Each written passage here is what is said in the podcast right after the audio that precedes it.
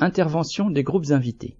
Nous publions ci-dessous de larges extraits des interventions des organisations sœurs de lutte ouvrière regroupées au sein de l'Union communiste internationaliste.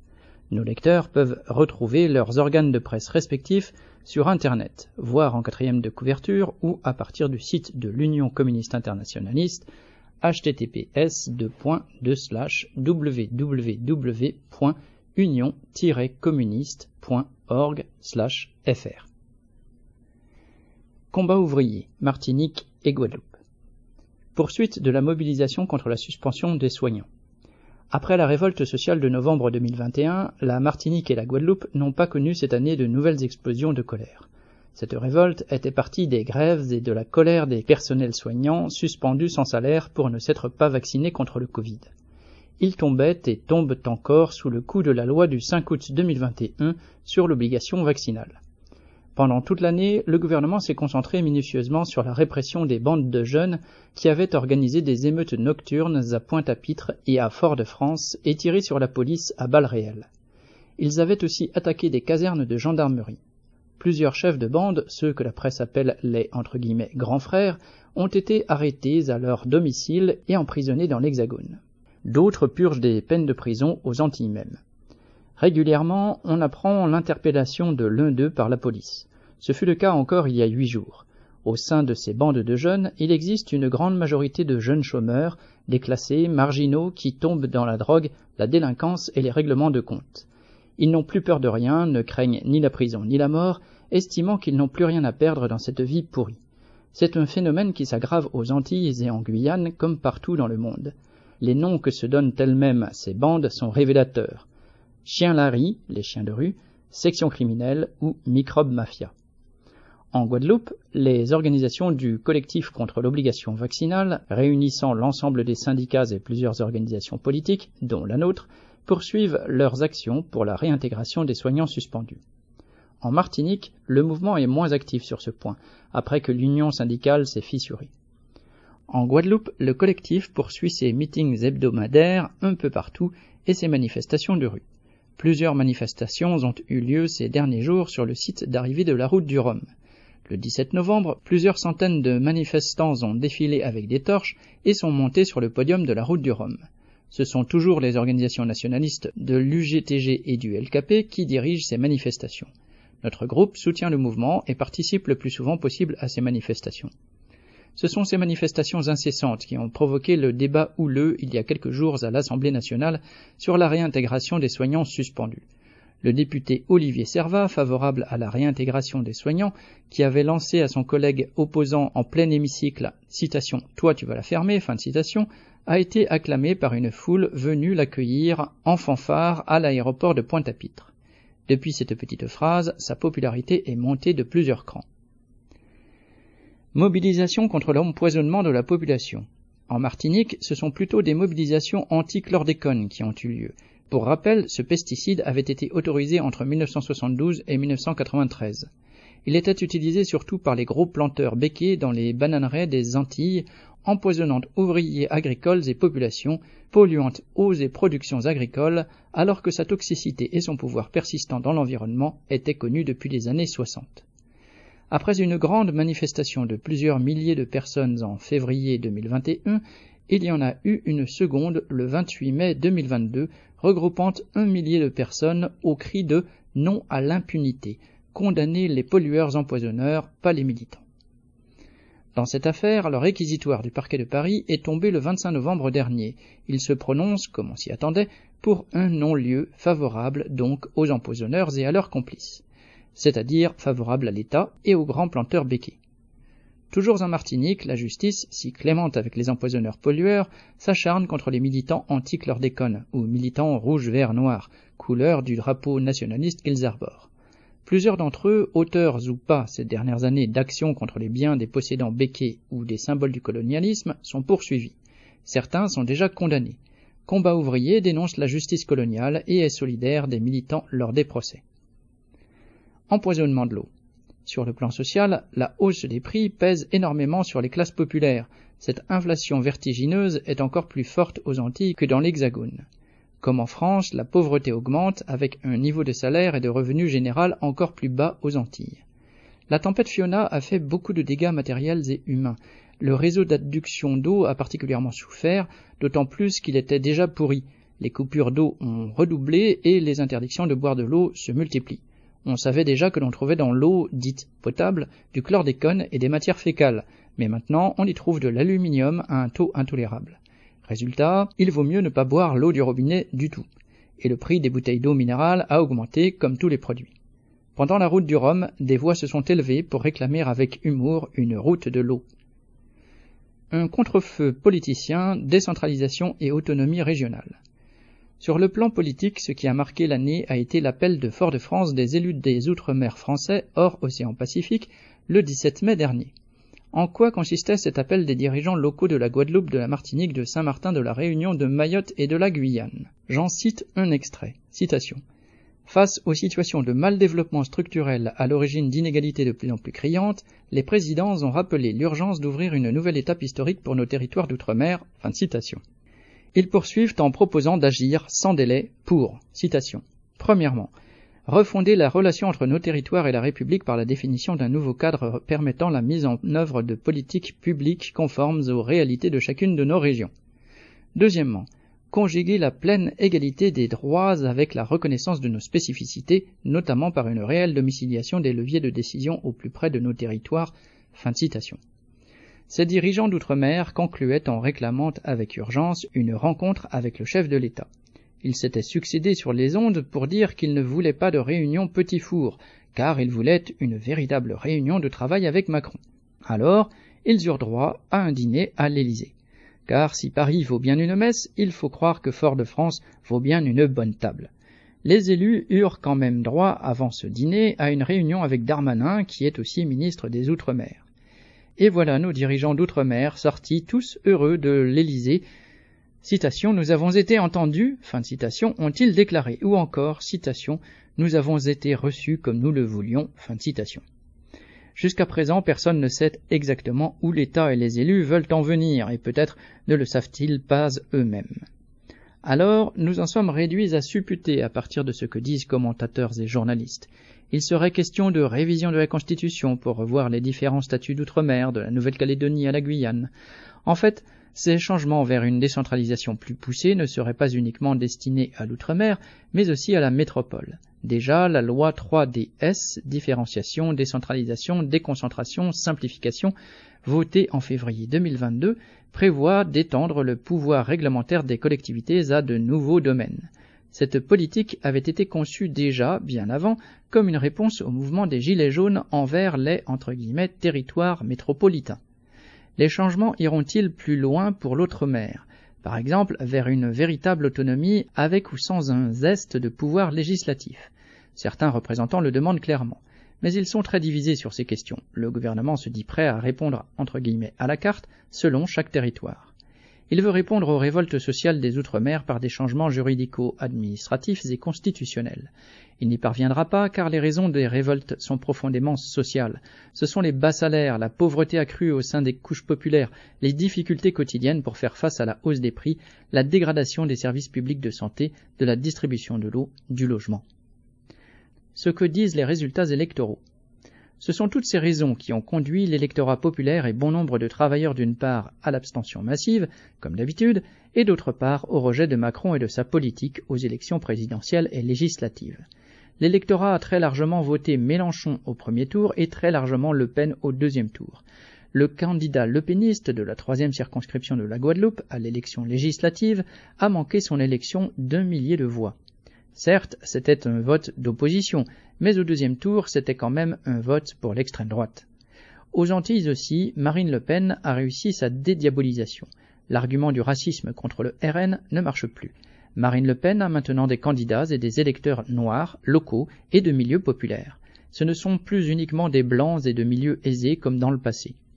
En Martinique et en Guadeloupe, l'émigration haïtienne est forte et une bonne partie de la population en fait facilement un bouc émissaire de tous les maux qu'elle subit. Elle est confortée en cela par certains individus et aventuriers locaux qui se font une petite popularité en surfant sur la xénophobie. Et les grands partis de gouvernement laissent faire quand ils n'en rajoutent pas eux aussi. Notre campagne présidentielle et législative s'est bien déroulée, même si les résultats ne progressent pas. Sur les deux îles, nous avons obtenu un virgule quatre-vingt-dix-huit pour cent à la présidentielle. Aux législatives, nous avons obtenu un virgule dix-huit pour cent sur huit circonscriptions, c'est-à-dire sur la totalité des circonscriptions. Le fait un peu nouveau, et qui a été remarqué dans le public, c'est que nous avons présenté cinq jeunes sur huit candidatures en position de candidat titulaire. Mais surtout le fait de voir des jeunes à la télé a plu à la population, même si, encore une fois, cela ne s'est pas traduit dans les urnes, mais pas moins que d'habitude. Aux élections, nous brillons en effet par une remarque stabilité. Autre nouveauté, pour la première fois, le Parti communiste guadeloupéen a appelé à voter Combat Ouvrier dans toutes les circonscriptions où il n'avait pas de candidat en Guadeloupe, c'est-à-dire dans trois circonscriptions sur quatre. Je vous en parle juste à titre d'information, mais il n'y a absolument rien à dire de plus. Les luttes dans les entreprises. Certaines ont été longues et sont restées isolées.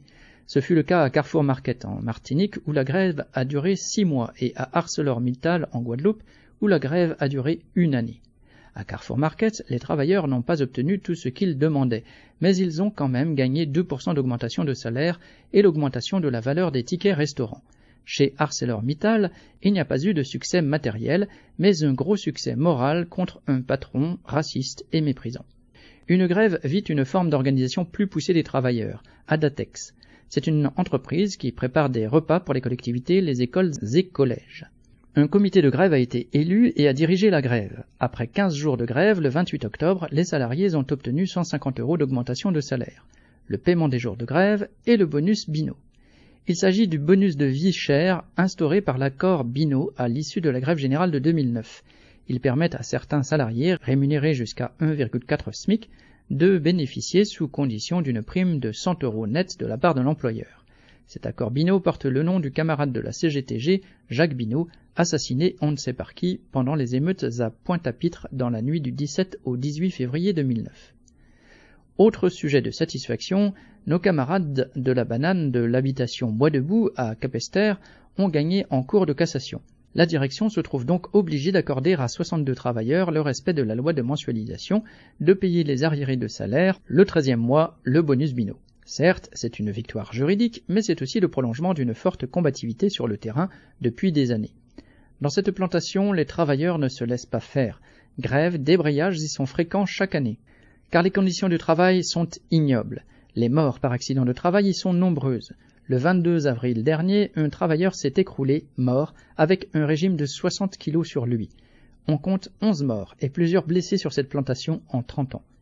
Avec cette victoire obtenue en cassation, les travailleurs de Bois-de-Boue se sont sentis vengés. Parmi les grèves notables, celle des agents de la C T M dans les collèges et lycées en Martinique. La C T M, Collectivité Territoriale de Martinique, gère la Martinique sous l'autorité de l'État. Les agents, à l'issue de leur grève en octobre, ont obtenu douze postes. Ils ont obtenu aussi vingt-deux contractuels et cent agents sous contrat P E C, Parcours Emploi Compétences. Certes, ces derniers ne sont pas des postes définitifs, mais c'est déjà bon à prendre et c'est la lutte qui a permis d'obtenir ce résultat.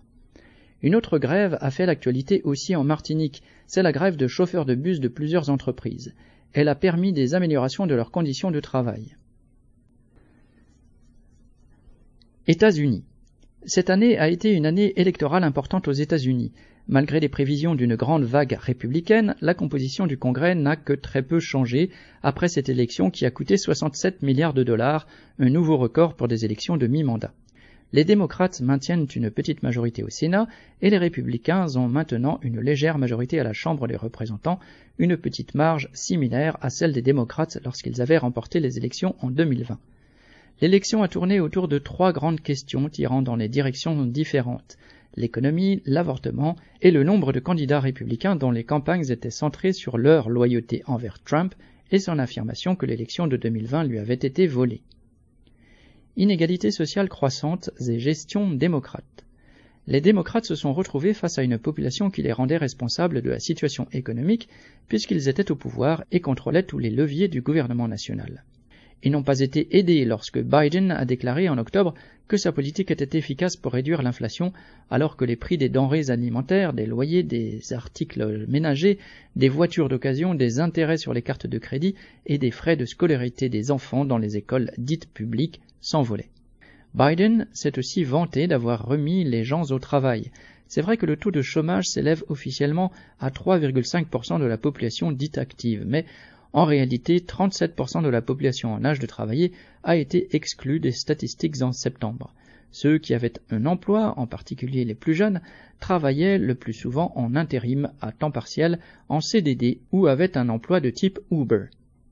Le parti démocrate, défenseur loyal de la classe des capitalistes, s'est bien gardé de suggérer que les problèmes économiques découlaient de l'augmentation des bénéfices des entreprises. Mais les bénéfices continuaient d'augmenter, et la population le voyait bien, aussi bien sur les lieux de travail que dans les grands titres des journaux télévisés. Les marges bénéficiaires nettes des grandes entreprises ont été de neuf virgule cinq pour cent cette année, la valeur la plus élevée jamais enregistrée. Cette année aussi, les P D G des trois cent cinquante plus grandes entreprises ont été payés environ quatre cents fois plus en moyenne que les ouvriers. Un autre record battu. Ce ne sont peut-être que des symboles, mais ces chiffres montrent clairement l'écart énorme et croissant qui sépare les plus riches de tous les autres aux États-Unis. Recul de l'espérance de vie. Cet écart, qui ne cesse de s'agrandir, a des conséquences mortelles. L'espérance de vie a diminué de près de deux ans et demi au cours des deux dernières années, après une baisse de deux ans déjà en deux mille quinze deux mille seize. Derrière ces chiffres se cache la réalité d'un pays qui a très peu de législation sociale. On peut se voir refuser des soins médicaux quand on ne peut pas payer. Il n'y a pas de crèche publique, presque la moitié des travailleurs qu'on disait essentiels pendant la pandémie n'ont pas eu droit à un congé maladie. Les services publics ne fonctionnent plus, et ce n'est plus seulement un problème d'infrastructure en mauvais état. Certains réseaux de distribution d'eau se sont arrêtés dans plusieurs villes cette année, et des villes entières ont été détruites par des incendies ou des inondations. Les services publics comptent près d'un million de travailleurs de moins qu'avant la pandémie. Tout simplement, le gouvernement n'embauche pas et ne fournit plus les services qu'il fournissait auparavant. Cela se voit, et les gens dénoncent le fait que l'argent qui devrait servir à la population sert en fait à faire la grève. Le budget militaire actuel sous Biden s'élève à sept cent quatre-vingt-six milliards de dollars, un montant record adopté par un congrès à majorité démocrate. Le droit à l'avortement en danger. Si les élections avaient été dominées uniquement par la question de l'économie, une vague républicaine aurait sans doute emporté beaucoup plus de sièges démocrates. Mais les républicains se sont retrouvés face à une population qui, dans sa grande majorité, souhaite que la décision d'avorter soit laissée à la femme et à son médecin. La plupart des candidats républicains avaient affirmé haut et fort leur opposition à l'avortement lors des dernières primaires précédentes, où les fondamentalistes chrétiens constituaient une part importante de l'électorat républicain. Mais la décision de la Cour suprême est arrivée, annulant le droit des femmes à choisir l'avortement. Renvoyé au niveau des États, où les républicains contrôlent la majorité des gouvernements, l'avortement voyait ainsi sa légalité menacée pour plus de la moitié des femmes du pays. Dans des États comme la Californie et New York, où le droit à l'avortement n'était pas menacé directement, cela ne semblait pas être un problème majeur. Mais dans un certain nombre d'États du Midwest et dans certains États du Sud, cette question a joué un rôle important. Ce sont ces États clés qui ont permis aux démocrates de remporter les sièges du Sénat qu'ils s'attendaient à perdre. Dans le Michigan, où un référendum avait été mis sur le bulletin de vote visant à garantir le droit à l'avortement par le biais de la Constitution de l'État, il s'agissait d'un enjeu majeur qui a fait passer le gouvernement de l'État aux mains des démocrates. Enfin, les républicains ont aussi dû faire face au fait qu'un grand nombre de leurs candidats, qui avaient gagné les primaires, étaient des partisans de Trump et soutenaient que l'élection de deux mille vingt lui avait été volée. Beaucoup ont cautionné la prise du Capitole du six janvier deux mille vingt et un. Cela a certainement coûté aux républicains des votes de la classe moyenne. De fait, cela leur a aussi coûté des sièges au Congrès. Recul démocrate en nombre de voix. Les élections ont eu comme résultat immédiat un pouvoir scindé en deux, avec d'un côté un démocrate à la présidence et une majorité démocrate au Sénat, de l'autre une majorité républicaine à la Chambre des représentants. Les démocrates se sont félicités de ne pas avoir été emportés par une vague républicaine, mais ce n'est pas toute l'histoire. Derrière le remaniement du Congrès, qui peut sembler insignifiant, il y a un net glissement vers la droite. Les républicains ont obtenu beaucoup plus de voix globalement, non seulement dans les circonscriptions solidement républicaines, mais aussi dans la plupart des circonscriptions où les démocrates se sont maintenus. Au moins cinq millions de personnes de plus ont voté républicain plutôt que démocrate, ce qui représente un changement significatif par rapport au nombre global de votes qui, habituellement, favorise plutôt les démocrates. Symptômes de la colère ouvrière. En surface, il semble que le malaise social que nous avons vécu ces dernières années est toujours là cette année. Il n'y a pas eu, à ce jour, de grève majeure comme dans d'autres pays. Mais dans ce pays, le plus capitaliste de tous, des lois envoient les mouvements sociaux dans l'industrie sur des voies de garage bureaucratiques. Il y a eu néanmoins de petits aperçus de colère ouvrière. Sur six syndicats du rail, les travailleurs de deux d'entre eux ont voté contre un contrat plus ou moins imposé par Biden et des grèves sont prévues en décembre, même si Biden pourrait les repousser encore une fois d'un trait de plume. Il y a eu des grèves locales isolées, les travailleurs du papier, des journaux, les enseignants, les mineurs, les concierges des cités. À la fin du mois d'octobre, six mille travailleurs de deux cent trente-quatre magasins Starbucks ont suivi jusqu'au bout le processus juridique tortueux nécessaire pour que le gouvernement organise un vote afin de décider s'il pouvait se syndiquer. Ce n'est qu'une goutte d'eau dans une entreprise qui compte près de seize mille magasins et trois cent cinquante mille travailleurs, mais c'est tout de même une goutte. Tout comme le vote de l'an dernier dans le seul établissement d'Amazon qui a réussi le parcours du combattant pour voter la reconnaissance légale de son syndicat.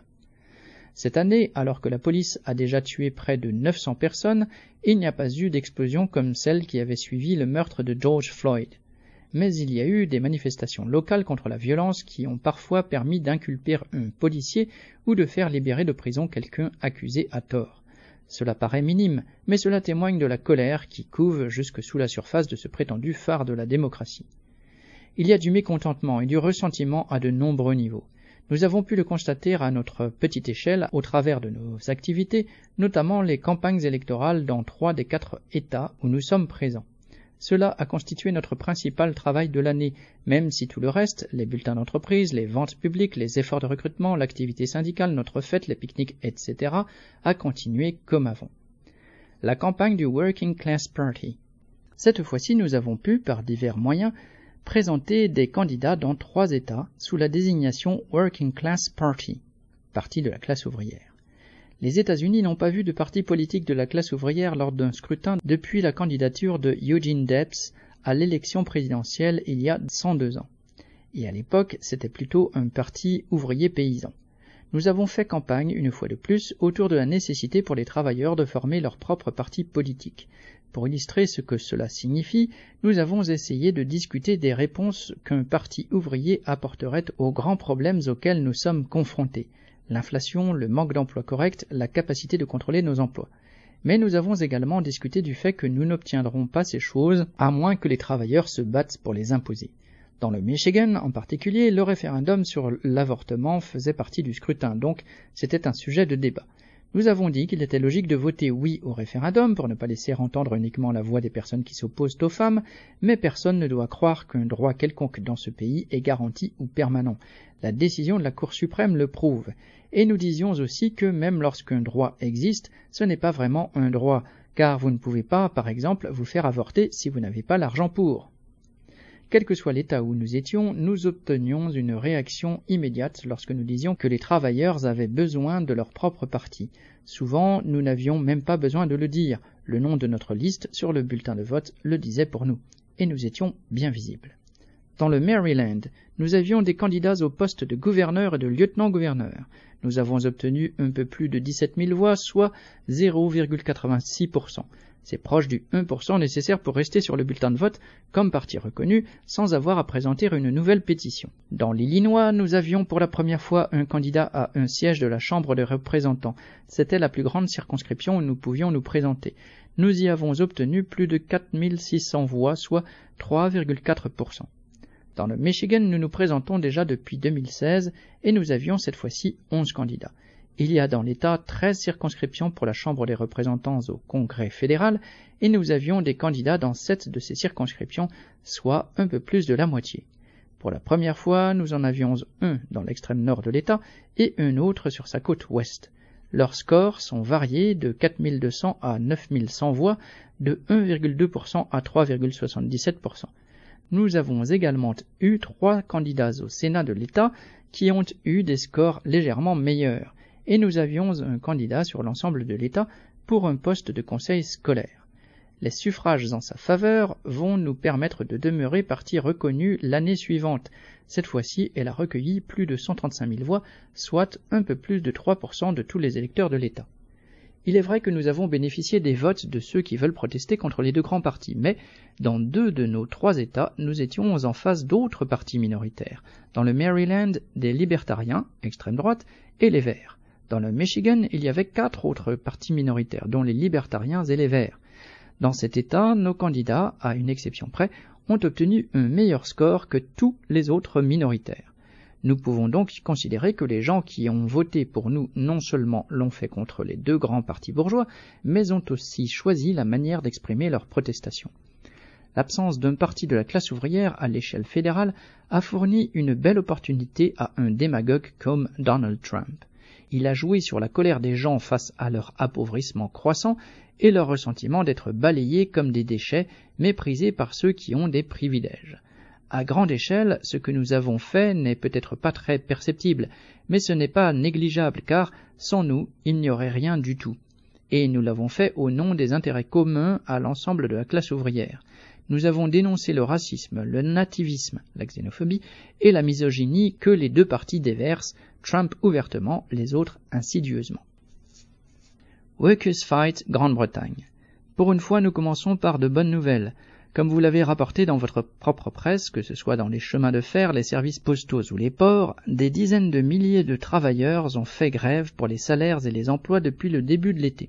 Et maintenant, avec le renfort des profs à l'université, des infirmières, des fonctionnaires et des enseignants, ce sont des centaines de milliers de personnes qui pourraient bientôt être en grève. Certes, à cause des nombreuses lois antisyndicales, un vote en faveur de la grève, même s'il dépasse quatre-vingt-dix pour cent, ne signifie pas qu'il y aura effectivement une grève. Mais ce qui est nouveau avec les votes récents, c'est que cette fois, les dirigeants syndicaux ne les ont pas seulement utilisés comme monnaie d'échange dans leurs négociations avec les patrons. Il y a eu de véritables grèves. Sur les docks, les travailleurs ont débrayé plusieurs semaines d'affilée. Cela dit, la grève des dockers à Felixstowe, le plus grand port à conteneurs de Grande-Bretagne, a pris fin sans solution en octobre. Les patrons ont juste imposé une augmentation de salaire de sept pour cent, plus une prime de cinq cents livres sterling, alors que les travailleurs avaient rejeté cette offre par leur vote. Sur les docks de Liverpool, la dirigeante du syndicat Unite, Sharon Graham, a fait mieux. Les travailleurs ont obtenu des augmentations de salaire de quatorze à dix-huit virgule cinq pour cent, plus que l'inflation. Graham attribue ce succès à sa capacité à, entre guillemets, faire levier. Ce qu'elle entend par là, c'est qu'elle a examiné les comptes des patrons afin de les mettre dans l'embarras pour qu'ils payent davantage. Elle prétend que c'est une nouvelle stratégie brillantissime. Apparemment, elle n'a jamais entendu parler d'une très ancienne revendication, ouvrir les livres de comptes. Ce qui est également sans précédent, c'est l'annonce faite par le syndicat des infirmières, fort de trois cent mille membres, de deux jours de grève pendant cette même semaine précédant Noël, où cheminots et postiers annoncent aussi des grèves. Le contexte de la santé, ce sont sept millions de patients sur liste d'attente, des attentes aux urgences allant jusqu'à dix-huit heures, des lits d'hôpitaux fermés faute de soignants en nombre suffisant, des patients qui meurent en attendant les ambulances, et cetera. Pourtant, soixante pour cent de la population interrogée soutient ces grèves. Les médias parlent d'un nouvel entre guillemets, hiver du mécontentement en référence à la vague de grève de mille neuf cent soixante-dix-huit à mille neuf cent soixante-dix-neuf. Dans les années soixante-dix, l'inflation avait atteint un pic de vingt-sept pour cent. Aujourd'hui, le taux officiel est de neuf virgule six pour cent, mais selon l'ancienne mesure, il est de quatorze virgule six pour cent. Une inflation plus élevée que dans les autres pays riches, alors que les travailleurs britanniques sont parmi les moins bien payés. On n'avait pas vu ça depuis plus de quarante ans. Pour couronner le tout, les prix de l'énergie ont doublé. Précisons que, si toutes ces grèves sont réconfortantes, elles ne sont pas militantes. Les syndicats se contentent d'appeler les travailleurs à la grève tel et tel jour et ne cherchent pas à coordonner les grèves. La nouvelle vedette des cheminots, Mick Lynch, a prétendu cet été que, citation, « la classe ouvrière est de retour », fin de citation. Mais non, malheureusement, pas encore. En fait, les travailleurs laissent encore la plupart du temps la tenue des piquets de grève aux délégués et permanents syndicaux. Surtout, ils ne se sont pas montrés aux deux rassemblements qui ont eu lieu à Londres pour essayer de réunir les travailleurs des différents secteurs. Cela dit, la colère et la détermination des grévistes sont réelles. Dans les chemins de fer, à cause de lois antisyndicales vraiment dingues, les travailleurs ont été appelés à se prononcer de nouveau pour la grève par courrier, car le premier mandat de six mois avait expiré. Et ils ont de nouveau voté pour la grève à plus de soixante-dix pour cent. Nous verrons donc ce qui se passera dans les prochaines semaines. Tournons-nous maintenant vers Westminster. En deux mille vingt-deux, la Grande-Bretagne a été la risée du monde entier car cette entre guillemets mère de toutes les démocraties modernes a eu trois premiers ministres en moins d'un an. Des journalistes ont comparé Liz Truss à une salade et constaté que la longévité de Truss, quarante-cinq jours, était moindre. Un caricaturiste a représenté Truss serrant la main de la reine la veille de sa mort. Mais si Truss peut être accusée de beaucoup de choses, elle peut difficilement être accusée de régicide. La reine avait quatre-vingt-seize ans après tout. Cependant, Truss a fait s'effondrer la livre sterling et les obligations de l'État britannique, faisant presque s'écrouler toute la précieuse économie des capitalistes. C'est ce qui a permis à son remplaçant, Rishi Sunak, de justifier son budget d'austérité et de prétendre que le gouvernement n'a pas d'argent pour payer les travailleurs du secteur public, pas même les héros du N I H S, le système de santé, qui ont sauvé tant de vies pendant le Covid. L'hebdomadaire patronal The Economist appelle la Grande-Bretagne, ouvrez les guillemets, l'homme malade du monde, fermez les guillemets, et pas seulement, ouvrez les guillemets, l'homme malade de l'Europe, fermez les guillemets, comme on disait dans les années soixante-dix. Tous les économistes s'accordent à dire que le Brexit est un facteur majeur de la récession en Grande-Bretagne, au-delà de l'effet de la récession mondiale. Oui, le Brexit a affecté le commerce en faisant perdre aux capitalistes leur plus grand marché. Mais surtout, l'offre de travailleurs qualifiés a été réduite, la pénurie est aiguë, deux cent mille postes vacants rien que dans la santé et le social. Et les chauffeurs de poids lourds manquent encore. Mais qu'importe, la politique anti-migrants, draconienne, se poursuit. Alors que les réfugiés risquent déjà la mort en traversant la Manche sur des embarcations de fortune en caoutchouc, ils risquent de nouveau la mort en arrivant. Certains ont attrapé la diphtérie dans des centres de détention, et au bout du bout, ils risquent la déportation au Rwanda. Sur cette toile de fond, le parti travailliste, Labour Party, propose une politique quasi identique à celle du parti conservateur, les Tories. Le chef du Labour Party, Keir Starmer, a fait savoir il y a deux semaines qu'il n'a pas l'intention de remettre en cause le Brexit, malgré le basculement de l'opinion publique contre celui-ci, et qu'il est contre la libre circulation des personnes. Inutile de dire qu'il a en ligne de mire les élections de deux mille vingt-quatre et qu'il vise à ratisser des voix à droite. Union africaine des travailleurs communistes internationalistes, U A T C I, Côte d'Ivoire. Ce qui a marqué notre actualité de ces derniers mois, c'est un mouvement de grève inédit par son ampleur qui a réussi à paralyser durant quelques heures toute la zone industrielle de Yopougon et bloquer la production de la grande majorité des usines durant cinq jours. Cette zone industrielle est la plus importante du pays et se trouve à quelques kilomètres du centre d'Abidjan.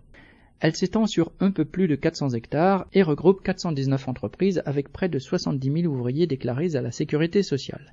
Compte tenu du fait que de nombreux travailleurs ne sont pas déclarés, on peut estimer que dans cette zone, il y a environ cent mille travailleurs. Les aspirations des travailleurs et celles des bureaucrates syndicaux. À l'origine de ce mouvement, ce sont quelques ouvriers, principalement des délégués syndicaux affiliés pour la plupart à de petits syndicats sans notoriété ou en rupture avec leur direction syndicale. Les usines où la présence de ces petits syndicats est plus importante sont celles où la grande majorité des travailleurs sont des précaires, en C D D ou journaliers.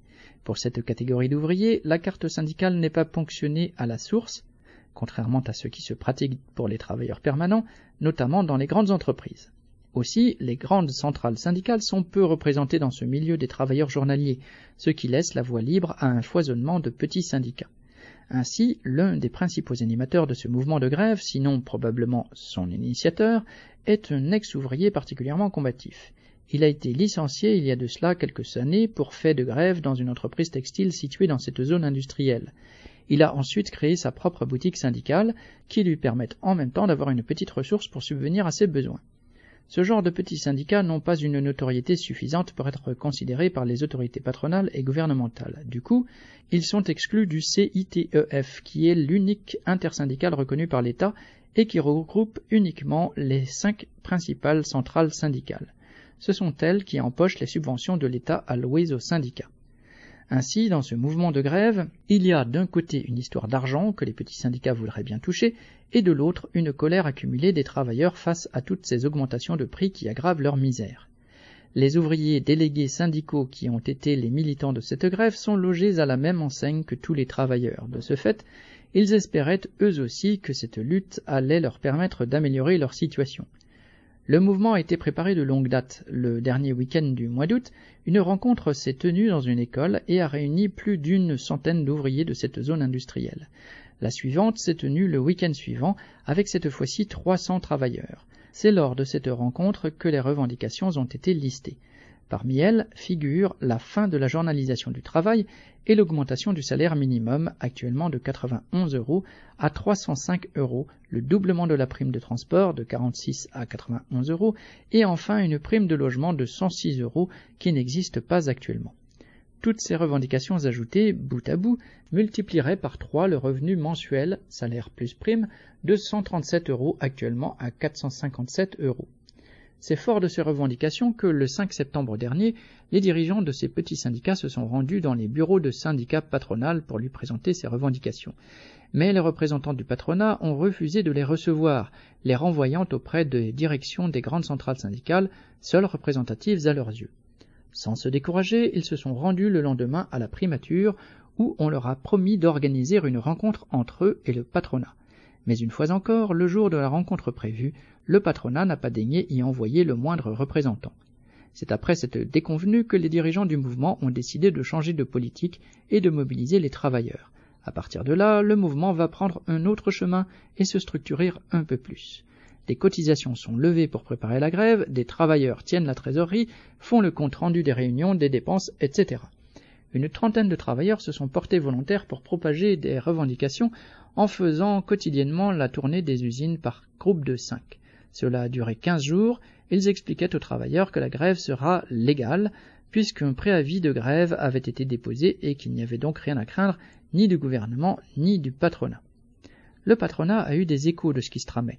Pour la petite anecdote, une entreprise suisse, Sisag, spécialisée dans la production de graviers utilisés dans la construction, a eu la fâcheuse idée de renvoyer l'une de ses employées en apprenant qu'elle était membre active de ce mouvement. Résultat, plusieurs dizaines de travailleurs organisés venus d'autres entreprises ont débarqué dans la boîte et sommé la direction d'annuler ce renvoi. Ils ont eu gain de cause. Le huit octobre, un meeting a été organisé dans la cour d'une école du quartier pour préparer la grève. trois cents travailleurs étaient présents. La date du douze octobre a été décidée pour le déclenchement de la grève. deux cents volontaires se sont inscrits pour faire partie des groupes dits d'intervention chargés de bloquer les entrées de la zone. C'est ce petit groupe de deux cents militants de la grève, déterminés et organisés, qui a réussi à bloquer l'ensemble de la zone industrielle avec le soutien de la grande majorité des travailleurs. Le onze octobre, la veille de la grève, des demandes de suspension de la grève sont venues des patrons et même d'un représentant du syndicat patronal, ceux-là même qui avaient méprisé les représentants des travailleurs quelques jours plus tôt. Une rencontre s'est aussi tenue avec le commissaire de police qui a demandé que la grève soit, entre guillemets, pacifique. Grève, barricades et répression policière. Le premier jour de grève, dès quatre heures du matin, des groupes d'intervention se sont positionnés sur les dix-neuf voies d'accès à cette zone industrielle. Au départ, ils étaient une centaine de travailleurs, rejoints ensuite par d'autres. C'est comme ça qu'ils ont réussi à bloquer toute la zone. Ils ont été très vite réprimés à coups de grenades lacrymogènes. Une vingtaine d'entre eux ont été arrêtés par la police. Dès l'après-midi, les représentants du mouvement ont été conviés à une réunion de conciliation, entre guillemets, à la direction de l'inspection du travail, en la présence des représentants du gouvernement. Le patronat a encore une fois brillé par son absence. Les délégués syndicaux et les délégués des travailleurs étaient cette fois-ci accompagnés d'une délégation de grévistes qui est restée sur les lieux de la rencontre jusqu'à la fin de la réunion, à vingt et une heures. Alors qu'aucune des revendications des travailleurs n'a été satisfaite, les délégués syndicaux étaient prêts à signer un accord en échange d'une vague promesse de bénéficier des subventions de l'État. Cela a été ressenti comme une trahison par les délégués ouvriers présents à cette réunion. Les travailleurs qui attendaient dehors se sont alors introduits de force dans la salle et ont mis fin à cette rencontre. Aucun accord n'a pu être signé. Le lendemain, les groupes d'intervention se sont de nouveau positionnés à leur poste de blocage de la zone. La police a de nouveau arrêté douze travailleurs, portant à une trentaine le nombre des arrestations. Entre-temps, ceux de la veille avaient été libérés. La C N D H, Commission nationale des droits de l'homme, a proposé ses bons offices pour jouer le rôle de conciliatrice entre les représentants des travailleurs et le patronat. Elle a aussi promis d'intervenir auprès du gouvernement pour libérer les travailleurs embarqués ce jour-là. reprise du travail et sanctions patronales. Quelques usines ont repris le service grâce à la présence des forces de l'ordre.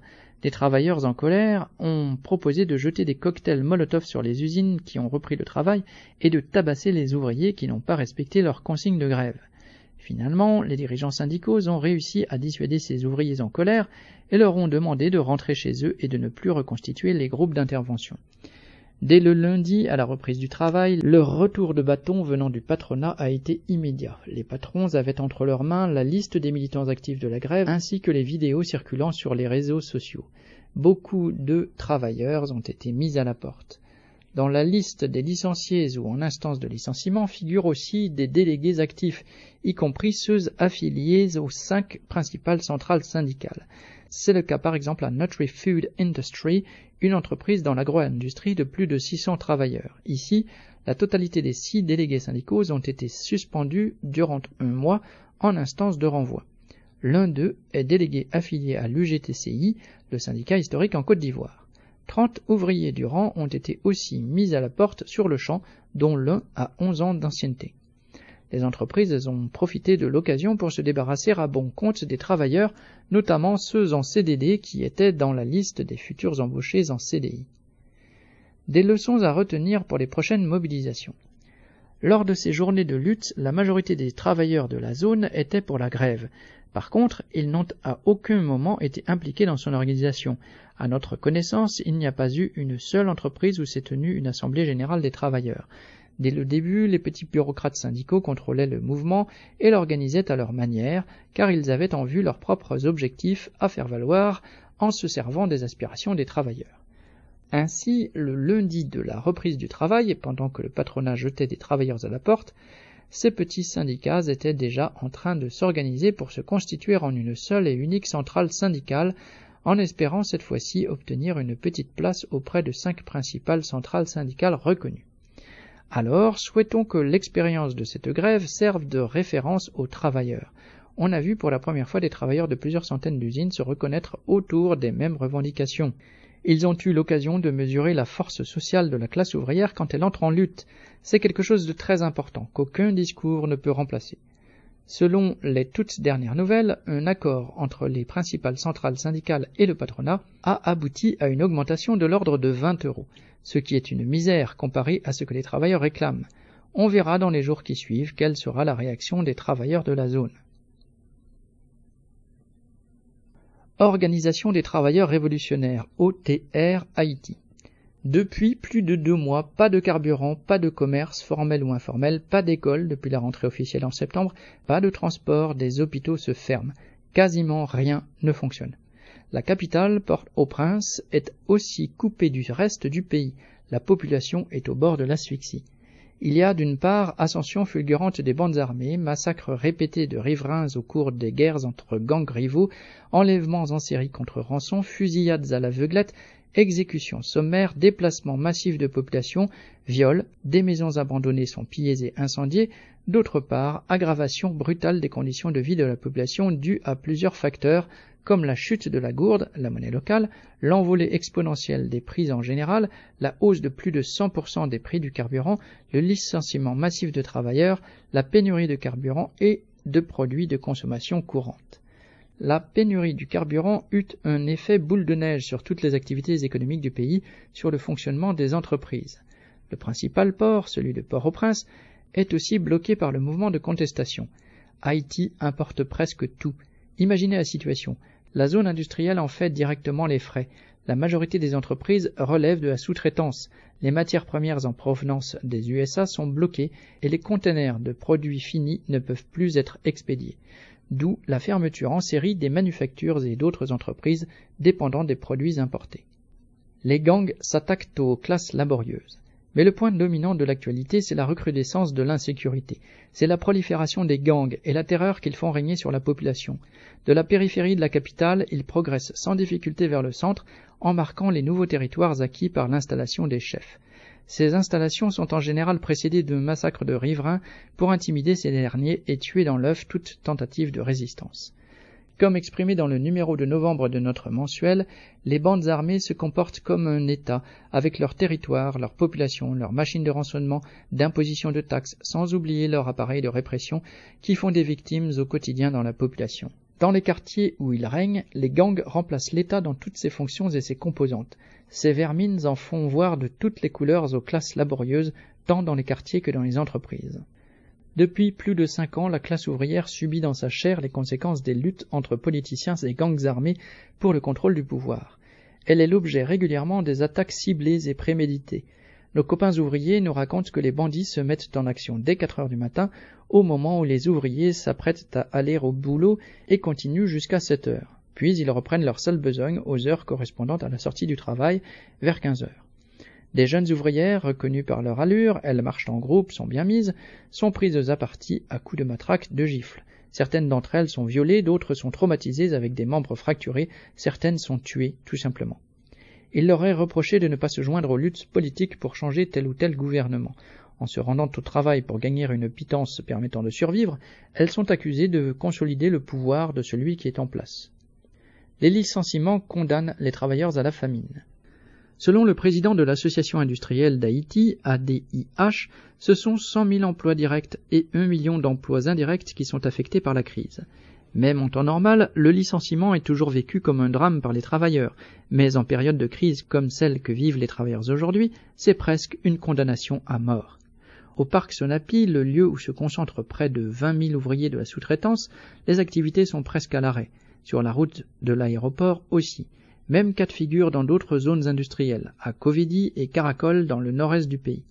Mais il n'y a pas seulement le secteur de la sous-traitance qui est en voie de disparition. Petites, moyennes et grandes entreprises ne résistent pas à la fureur des bandes armées. Dans leur grande majorité, elles ont jeté l'éponge. La façon dont les patrons ont fermé leurs usines choque aussi. La plupart ont fui, laissant les travailleurs sur le carreau sans un sou. Les patrons de l'usine Val-d'Or, qui employait plus de mille ouvriers, ont fui pendant que les travailleurs étaient en vacances. Alertés, ces derniers se sont rendus aux informations, mais ils ont retrouvé les portes de l'entreprise fermées, sans personne pour les informer. Au bureau des affaires sociales du gouvernement, les responsables feignent de ne pas reconnaître les licenciés. Aucune archive n'est, paraît-il, disponible. Alors que pas moins de cinq taxes et obligations sont prélevées de leur salaire chaque quinzaine, c'est maintenant à eux de prouver qu'ils appartiennent bien à une entreprise où tout a disparu illico. Les institutions qui collectent leurs cotisations n'ont pas non plus d'archives. Suivant la motivation et la détermination des licenciés, après maintes péripéties, ils peuvent obtenir de l'État un pécule comme dédommagement. D'autres travailleurs licenciés finissent par se décourager, comme ceux de l'usine Horizon, dont le patron a pris la poudre d'escampette au mois de juin dernier. D'autres patrons usent les ouvriers sur le long terme pour les pousser à abandonner et à partir sans indemnité de licenciement. Les patrons mettent en place des congés sans solde répétitifs, communément appelés par les travailleurs en créole « Allez, ma relève » et en français « Partez, je vous rappelle ». Ainsi, les suspensions de travail peuvent aller jusqu'à deux mois, et quand ils reviennent, c'est pour une ou deux journées de travail. À nouveau, ils sont renvoyés chez eux. Ce subterfuge permet aux patrons de se conformer avec la loi si toutefois ils sont titillés par quelques agents tempétueux. D'autres patrons inventent des motifs de licenciement sans indemnité. Dans une usine, une ouvrière a été convoquée au bureau du personnel, puis révoquée, parce qu'elle aurait eu une altercation en dehors de l'usine avec une autre collègue. Dans une autre, un ouvrier est révoqué sans indemnité. Le patron l'accuse d'avoir voulu soulever les travailleurs contre une décision de la direction. Dans une quincaillerie, le patron, en catimini, a fait signer à ses travailleurs un document dans lequel il annonce ne pas payer le boni et le congé annuel en fin d'année. Sans la vigilance d'un ouvrier, aucun de ses camarades n'aurait vu cette duperie. Retournés dans leur quartier sans un sou, ces travailleurs s'engouffrent dans une misère effroyable. Certains, qui en ont la possibilité, fuient vers les villes de province, d'autres se convertissent en petits marchands de rue ambulants. Les gens meurent de faim, les enfants pleurent à la longueur de journée, un bol de riz, un morceau de pain est partagé entre plusieurs personnes. Certains, qui ont un petit quelque chose, n'osent le cuire pour que l'odeur n'arrive chez les voisins. Et comme s'il en fallait plus, l'épidémie de choléra a refait surface. Après trois ans sans nouveaux cas dans le pays, le choléra a ressurgi à la faveur de la détérioration des conditions d'existence des travailleurs et de leurs proches dans des quartiers déshérités où tout manque, sans eau, sans électricité, sans latrines, encerclés des tonnes d'immondices dont les hauteurs peuvent aller jusqu'à deux mètres. les travailleurs vivent dans une insalubrité permanente. Ceux qui conservent leur travail à peine mieux lotis. Mais si celles et ceux parmi les travailleurs qui conservent encore leur boulot peuvent s'estimer chanceux, ils ont vite déchanté devant la détérioration des conditions de travail. Le salaire est amputé par les effets additionnels de l'inflation, de la décote de la gourde, par le prix du transport en commun particulièrement. Pour de nombreux travailleurs, le salaire minimum ne suffit même pas pour payer le transport. Certains font alors une partie ou l'ensemble du trajet à pied. D'autres cherchent un hébergement chez un ami ou chez un proche parent près de leur usine, ou abandonnent tout simplement. Pour anticiper une mobilisation éventuelle des travailleurs, pour faire oublier leurs responsabilités dans la misère et leur extrême pauvreté, les patrons avaient eux-mêmes émis le vœu de voir le gouvernement ajuster le salaire minimum et éliminer certaines taxes comme l'impôt sur le revenu imposable pour les travailleurs de la sous-traitance. Mais c'était pour distraire la galerie, car, dans la réalité, ces patrons pourraient eux-mêmes procéder à cet ajustement de salaire comme ils le font pour les cadres supérieurs de leur entreprise et assurer la nourriture et le transport de leurs travailleurs. Mais ils ne le font pas. Les travailleurs se défendent collectivement. Au contraire, dans les entreprises qui continuent de fonctionner, ils ne prennent pas de gants avec les travailleurs. La discipline y est encore plus dure, des cadences de travail plus élevées y sont imposées. Dans cette situation, les ouvriers n'ont pas baissé les bras, ils ont trouvé les moyens pour se défendre. Par exemple, dans une usine, les ouvriers ont débrayé deux jours au mois d'octobre. Ils protestaient contre un train de mesures du patron qui voulait leur faire perdre une journée de travail en cas de retard, procéder à des licenciements sans indemnité en cas d'absence trois jours consécutifs et remettre en cause le calcul du quota de travail journalier. Pour la pause repas, le prix du plat de base du midi, un bol de riz surmonté d'un pilon de poulet, a connu des hausses continues en fonction de l'augmentation générale des prix. Il est aujourd'hui de trois cents gourdes, soit soixante pour cent du salaire de la journée. La marchande de nourriture peut consentir à donner quelque chose pour cent cinquante ou deux cents gourdes, mais dans ce cas, le ratio du riz va diminuer de moitié et ce sera sans le pilon. En général, selon la tradition dans le milieu, les marchandes vendent à crédit aux ouvriers qui payent lorsqu'ils reçoivent leur quinzaine. Mais par ces temps de crise, en absence d'un paiement régulier, cette entente est brisée. La vente à crédit est stoppée et avec elle, toute activité. Pour pallier cette situation, certains prennent pour repas le matin un morceau de pain et de l'eau sucrée, un pâté qu'ils mangent à plusieurs. Certains s'organisent en groupe en faisant une cagnotte. Lundi, un ouvrier apporte à manger au groupe, le lendemain c'est le tour d'un autre, et ainsi de suite. Ensemble, ils mangent le peu qui est apporté. Dans les usines, on peut voir pendant la pause des attroupements de quatre ou cinq ouvriers autour d'un plat de riz, de pâtes, d'un morceau de pain qu'ils se partagent. D'autres, en l'absence de solution, crèvent littéralement de faim. Le problème du transport. Cité-Soleil, qui eut longtemps la palme du plus grand bidonville de Port-au-Prince et où vivait la majorité des travailleurs, se situe tout près du principal centre industriel, Sonapi. Les travailleurs pouvaient s'y rendre à pied. D'autres bidonvilles, pires que Cité-Soleil, ont vu le jour très loin de la zone industrielle. Canaan, Sartre, Carrefour, pour ne citer que cela, ont vu le jour avec l'augmentation de la population. En temps normal, de gros camions en piteux état venaient chercher les travailleurs tôt le matin, vers quatre heures trente, et à partir de seize heures à la sortie du boulot pour un prix modeste. Mais avec la crise du carburant, de l'insécurité, de l'inflation, ces camions disparaissent. Aller et venir de leur travail devient un casse-tête. Il n'y a pas que les, il n'y a pas que les prix du transport en commun, devenus rares, qui ont augmenté. Tous les produits de consommation courante ont vu leur prix doubler, tripler, voire plus. Quelle solution pour les travailleurs confrontés aux gangs armés? Le pouvoir de fait conquis par les gangs et la répression qu'ils imposent pèsent particulièrement sur les travailleurs. Mais en plus de tout cela, il leur est reproché de sortir travailler, car cela affaiblit le mouvement contre le gouvernement. Cette hostilité aux travailleurs a pris beaucoup d'ampleur durant ces deux derniers mois, et ces attaques étaient reprises sur de nombreux médias par des journalistes, des petits bourgeois qui se disaient de gauche, et même des syndicalistes qui se disent défenseurs des travailleurs. Tous ces gens conseillent aux travailleurs de rester chez eux, et l'assassinat d'un ouvrier handicapé sur son lieu de travail par des groupes armés n'a pas suscité plus d'indignation que cela chez les responsables syndicaux qui militent dans cette usine.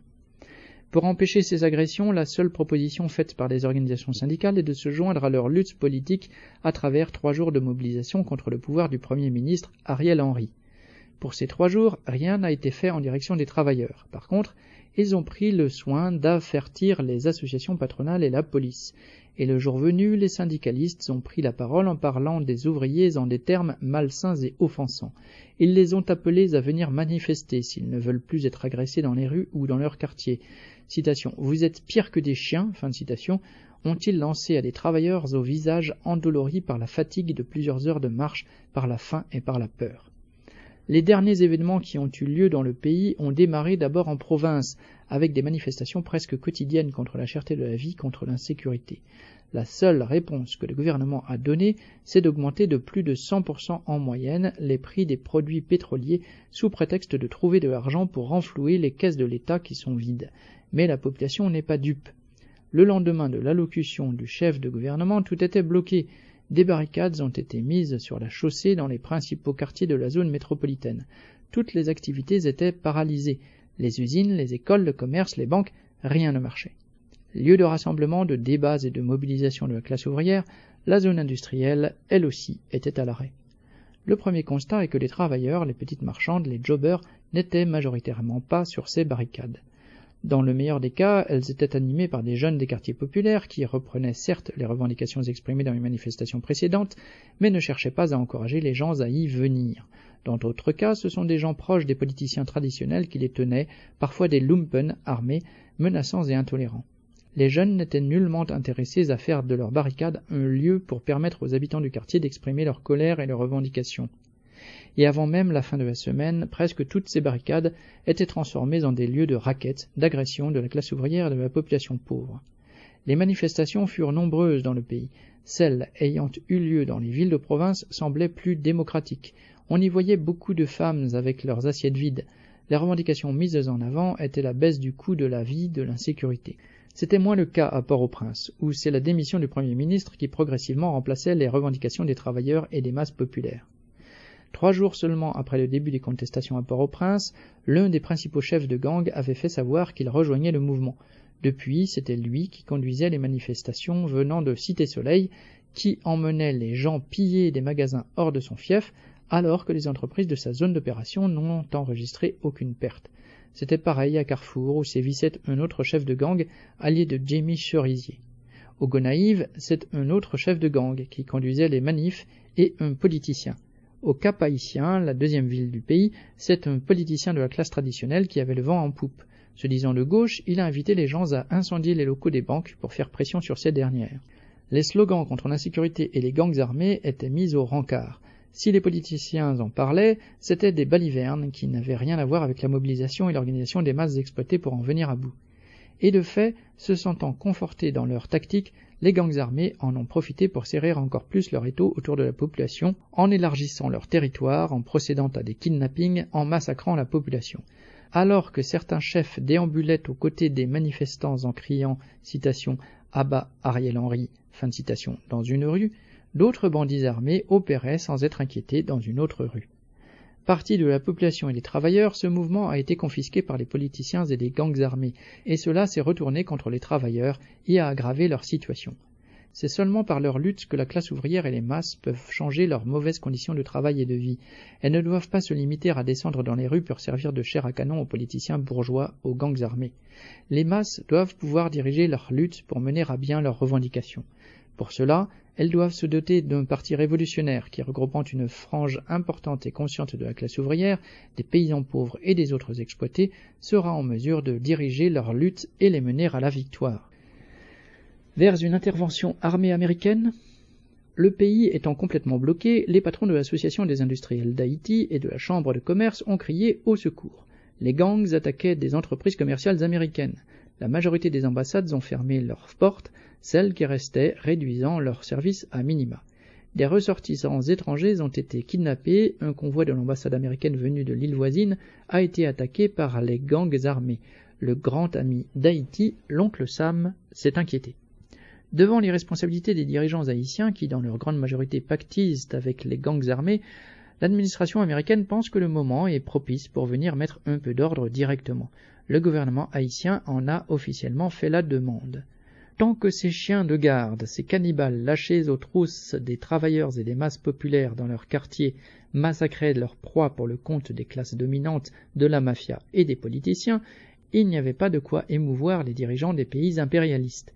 Mais les centaines de gangs armés criminels qui sont éparpillés dans le pays sont devenus incontrôlables au point de vouloir mordre les mains de leurs maîtres.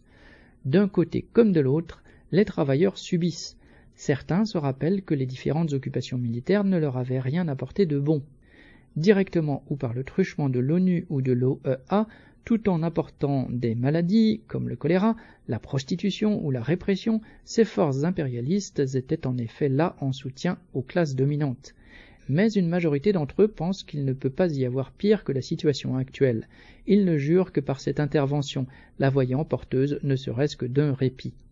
À ces millions de travailleurs, de jobbers, de petites marchandes de rue qui, tout en vouant une haine implacable aux classes riches haïtiennes, aux politiciens, aux gangs qui les ont amenés à la situation actuelle, ne rêvent que de cette intervention militaire, nous répondons « L'impérialisme ne fait jamais de cadeau aux travailleurs et aux masses populaires. » Leur libération passera par leur capacité à s'organiser, se mobiliser, à se mettre en lutte pour détruire le système qui a accouché de cette infamie, des gangs armés, de l'exploitation des classes riches.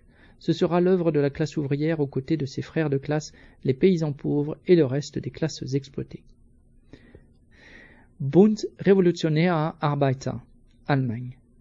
L'année a été avant tout marquée par la guerre en Ukraine. Il y a évidemment les conséquences économiques liées à l'arrêt des livraisons du gaz venu de Russie. Si Macron patauge, que dire du gouvernement allemand ? Tiraillé entre les exigences des États-Unis et les intérêts des trusts allemands, débordé par la crise économique mondiale, le gouvernement annonce presque chaque semaine une nouvelle mesure, ouvrez les guillemets, pour combattre la crise, fermez les guillemets, mesure qu'il retire une semaine plus tard pour en annoncer une autre, qu'il va de nouveau retirer ou modifier après quelques jours. Le gouvernement en place depuis un an apparaît complètement incompétent aux yeux de la population. Et, comme c'est une coalition entre sociaux-démocrates, verts et libéraux, cette farce gouvernementale profite avant tout à la droite et à l'extrême droite. Le gaz et les liens économiques avec la Russie et l'Ukraine ne sont pas les seules raisons pour lesquelles cette guerre marque plus encore la population en Allemagne qu'en France. D'abord, l'Ukraine est plus proche de l'Allemagne, géographiquement, historiquement et à cause de l'immigration. trois millions et demi d'immigrés de l'ancienne Union soviétique, de Russie mais pas seulement, vivaient déjà en Allemagne. Et avec la guerre, un million de réfugiés ukrainiens sont arrivés cette année. Ces réfugiés ne sont pas obligés de s'entasser dans des tentes ou des stades comme en deux mille quinze, car bon nombre d'entre eux sont accueillis et logés par leurs proches ou par des familles volontaires. D'ailleurs, un nombre non négligeable de ces volontaires sont des émigrés d'origine russe. Et comme s'il fallait encore démontrer toute l'absurdité de cette guerre, dans presque toutes les grandes entreprises travaillent côte à côte des travailleurs d'origine russe, ukrainienne, biélorusse, polonaise ou lettonne, dont les familles, à quelques centaines de kilomètres de là, sont dressées les unes contre les autres par leurs gouvernements respectifs. Tout cela ne change rien au fait qu'en Allemagne aussi, on assiste à un véritable embrigadement idéologique de la population. D'un côté, une propagande permanente appelle la population à économiser de l'énergie pour vaincre Poutine dans sa prétendue entre guillemets, guerre du gaz contre l'Allemagne.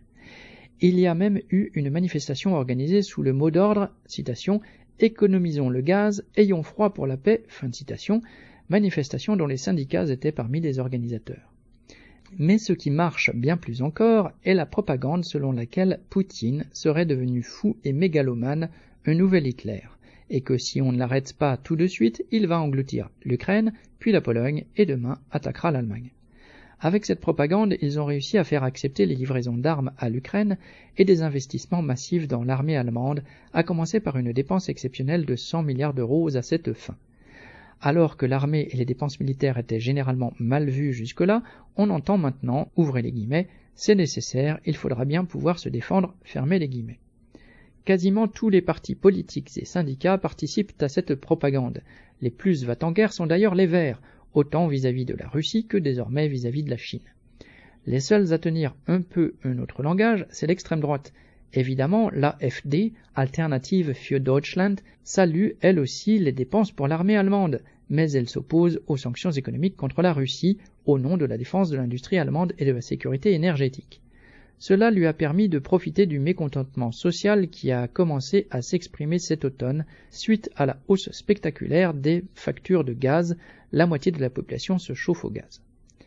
Déjà, dans les mois précédents, une partie des classes populaires fut jetée dans la pauvreté par l'explosion des dépenses pour la nourriture et les carburants. Mais quand en septembre, beaucoup de ménages apprirent que leurs factures de gaz allaient tripler, la peur existentielle toucha pour la première fois aussi une partie des travailleurs qualifiés, dont ceux en C D I dans les grosses boîtes. Et dans bien des villes d'Allemagne de l'Est, des manifestations contre le prix du gaz s'organisèrent et regroupèrent rapidement jusqu'à cinquante mille manifestants. Ces manifestations étaient plus ou moins ouvertement organisées par l'extrême droite sous le slogan « L'Allemagne d'abord ». Elle revendiquait que, ouvrez les guillemets, « le gouvernement arrête de sacrifier le peuple et l'industrie allemande pour l'Ukraine », fermez les guillemets. Concrètement, elle demandait que le gouvernement cesse les sanctions et les livraisons d'armes, qu'il s'entende avec Poutine et qu'il arrête de dépenser tant d'argent pour les réfugiés ukrainiens. C'est à ce moment-là que le gouvernement a décidé de mettre le paquet, deux cents milliards d'euros, pour faire baisser le prix du gaz et le plafonner. Évidemment, surtout et d'abord pour l'industrie, à qui revient la part du lion. Mais une partie de cet argent servira aussi à plafonner le prix de l'énergie pour les consommateurs. Ceux-ci paieront désormais le double de l'année dernière, ce qui est toujours une catastrophe pour beaucoup dans les classes populaires. Mais pour les autres, ce tampon social a néanmoins calmé provisoirement une partie de leur peur. Pour financer toutes ces mesures pour l'armée, les quelques tampons sociaux et le patronat, le gouvernement va contracter trois cent cinquante milliards d'euros de nouvelles dettes rien que cette année. Il ne faut pas beaucoup d'imagination pour deviner les conséquences de cet endettement record. C'est dans ce contexte d'endettement massif et de crise qu'a eu lieu une longue grève dans les six C H U de Rhénanie du Nord-Westphalie. Cette grève contre le manque d'effectifs, organisée par le syndicat Ferdi, était une grève minoritaire avec deux mille grévistes en moyenne par jour sur l'ensemble des établissements. Mais elle a regroupé beaucoup de catégories différentes, infirmières, A S H, personnel d'administration, kinés, brancardiers, personnel de cuisine et bien d'autres. Commencée au mois de mai, la grève a duré trois mois sans interruption. Il faut savoir que le syndicat compense une bonne partie du salaire et tout le monde n'a pas fait grève tous les jours. Parmi les infirmières, une partie était astreinte un jour sur deux, mais les grévistes ont réussi à imposer que des lits et des services entiers soient fermés pour toute la durée de la grève, ce qui a beaucoup facilité la participation des infirmières. Un fort noyau de toutes les catégories a fait grève douze semaines sans interruption. Grâce à leur ténacité, les grévistes ont finalement obtenu la création d'environ soixante postes par C H U pour les secteurs non soignants et plusieurs centaines de postes et jusqu'à dix-huit jours de congé en plus pour le personnel soignant. Cela étant, le succès principal est la progression de la conscience des grévistes et leur expérience dans la démocratie ouvrière. À commencer par une chose quasi inexistante en Allemagne, les grévistes ont eux-mêmes élaboré leurs revendications. Et c'étaient des travailleuses du rang qui parlaient dans les manifestations, dans les médias, lors des rencontres avec la direction et le gouvernement. Au C H U d'Essen, la grève fut dirigée par un comité de grève élu toutes les semaines. Déjà, lors de la précédente grève, il y a quatre ans, l'élection d'un comité de grève avait été proposée. À l'époque, celui-ci se mit en place sans résistance, car les bureaucrates syndicaux n'avaient pas tout de suite compris ce que c'était. Cette fois-ci, évidemment, les permanents du syndicat le savaient et auraient préféré l'empêcher. Ils ont fait de la propagande contre. Mais un noyau de militants a lui aussi fait de la propagande et même obtenu le soutien de plusieurs syndicalistes de base qui avaient commencé à militer il y a quatre ans, justement grâce au comité de grève. Cette fois, le comité de grève élu a regroupé une vingtaine de grévistes, dont la moitié étaient des militants syndicaux, l'autre non. Pour un tiers, c'était même leur première grève. Presque tous y ont participé sur toute la durée des douze semaines. C'était une vraie direction de la grève, sous réserve cependant que c'était dans le cadre d'un mouvement plus large, dirigé quant à lui par le syndicat qui détient aussi la caisse de grève. Le comité s'est réuni tous les jours pour discuter de tous les problèmes qui se posaient, l'évolution du nombre et du moral des grévistes, les manœuvres du camp d'en face, notamment pour diviser les grévistes entre infirmières et autres catégories, la nécessité de faire connaître, voire d'élargir le mouvement, la stratégie de la direction syndicale, et cetera. Toutes les discussions furent rapportées et votées dans les assemblées générales A G quotidiennes auxquelles participaient une petite centaine de grévistes. Grâce à ces A G et grâce aux activités où elles et ils sont allés rendre visite à des travailleurs d'autres branches ou ont interpellé la direction ou des responsables politiques, beaucoup de grévistes ont appris bien des choses sur le lien entre la dégradation des hôpitaux et la crise du capitalisme, sur le rôle du gouvernement, sur les intérêts communs à tous les travailleurs au-delà des catégories et des branches et bien évidemment sur la démocratie ouvrière. Et d'ailleurs, contrairement à la grève d'il y a quatre ans, les militants du C H U d'Essen ont pu imposer que ce ne soit pas de fait la direction syndicale qui décide de la fin du mouvement, mais que les grévistes des six C H U puissent discuter librement et décider tous et toutes ensemble s'ils voulaient terminer ou continuer la grève. Après douze semaines, la grande majorité des travailleurs ont décidé d'accepter la proposition finale. Fiers de leur combat, mais aussi avec la conscience que ce ne sera pas la dernière bagarre, qu'il en faudra bien d'autres face à la dégradation de la situation. Lutte ouvrière, La Réunion. Ça y est, le vingt-huit août, neuf ans après le lancement des travaux, la N R L, la nouvelle route du littoral, a été enfin ouverte à la circulation, du moins partiellement et seulement dans un seul sens. D'après les spécialistes, il faudra attendre deux mille vingt-huit, voire deux mille trente, pour que la route réputée la plus chère au monde, estimée à deux virgule deux milliards d'euros pour treize kilomètres, soit terminée. Pour la poursuite des travaux, l'État va mettre quatre cent vingt millions d'euros supplémentaires, la région autant. Cette nouvelle route a pris la place du projet de tram-train qui était celui de la région, alors dirigé par le P C R et son leader décédé Paul Vergès. Ce projet a été enterré par la droite, qui a été aux affaires entre deux mille dix et deux mille vingt et un. Elle a préféré la N R L, sans doute plus à même d'offrir des profits aux Bouygues, Vinci et à quelques dizaines de petits entrepreneurs locaux et concessionnaires automobiles. Déjà en mille neuf cent soixante-seize, le chemin de fer qui ceinturait la moitié de l'île avait été abandonné au profit du tout automobile. La conséquence de cette gestion absurde du territoire, c'est un réseau routier congestionné par les quatre cent soixante-quinze mille voitures, bus et camions qui y circulent. Ceux qui en pâtissent le plus, ce sont les travailleurs qui passent des heures dans les embouteillages et surtout qui consacrent une partie importante de leurs revenus à l'achat de la voiture, à l'assurance, à l'entretien et au carburant. Et toutes ces dépenses ne cessent d'augmenter. Catastrophe sociale pour les travailleurs. Le niveau de vie des travailleurs continue de se dégrader. Le chômage touche dix-huit pour cent de la population active, soit soixante mille personnes au sens du B I T. D'après l'INSEE, en deux mille dix-neuf, trente-sept pour cent des huit cent soixante mille Réunionnais vivaient sous le seuil métropolitain de pauvreté et la moitié ont un niveau de vie inférieur à mille trois cent vingt euros par mois. La jeunesse est particulièrement touchée par la pauvreté, à commencer par les enfants. En deux mille dix-neuf, cent dix mille cinq cents enfants mineurs vivaient dans un ménage pauvre, soit quarante-six pour cent d'entre eux. Les jeunes ont beaucoup de difficultés à trouver du travail. quarante et un mille jeunes de quinze à vingt-neuf ans ne sont ni en emploi, ni en études, ni en formation, soit un jeune sur quatre. Face à cette catastrophe sociale, des politiciens et des patrons proposent des gadgets bons pour leur communication. Les job dating, les forums de l'emploi ou autres entre guillemets rendez-vous métiers organisés par la région ou les journées portes ouvertes. Et signe des temps, l'armée se positionne, elle, en caserne ouverte pour le R S M A, le régiment du service militaire adapté qui n'existe qu'en Outre-mer. Le R S M A a lancé récemment une campagne de recrutement de mille quatre cents jeunes pour les former pendant six à douze mois au métier du B T P, du transport, de l'agroalimentaire, et cetera. L'ex-dirigeante du P C R, présidente du conseil régional, Huguette Bello, n'est pas à la hauteur avec son projet fumeux de « lycée de la mer » qui s'inscrirait dans une « grande politique maritime » à condition que l'État condescende à son financement. Par contre, quand il s'agit de soutenir les capitalistes locaux, Bello a du sonnant et du trébuchant. En août, elle a lancé la « nouvelle économie », entre guillemets, nom donné au futur schéma régional de développement économique d'internationalisation et d'innovation, S R D E deux I, un panel varié d'aides directes et indirectes de plusieurs centaines de millions d'euros pour près de six mille entreprises, sans compter l'enveloppe des fonds européens dont la région est autorité de gestion, qui s'élèvera à un virgule quatre milliard d'euros pour la période de deux mille vingt et un à deux mille vingt-sept. Le pouvoir politique craint la jeunesse et lui jette des os à ronger, un illusoire avenir sous l'uniforme. Ces dernières semaines, les visites de ministres voulant parader, se faire connaître ou reconnaître, se succèdent à La Réunion et à Mayotte.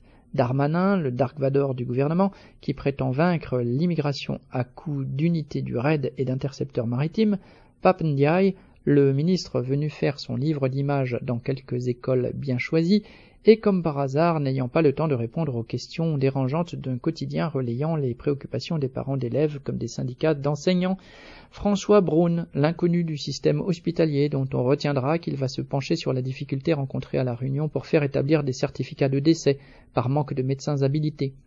Les ministres n'ont pas la tâche facile, d'ici qu'ils demandent la retraite anticipée pour travaux pénibles. Démagogie régionaliste.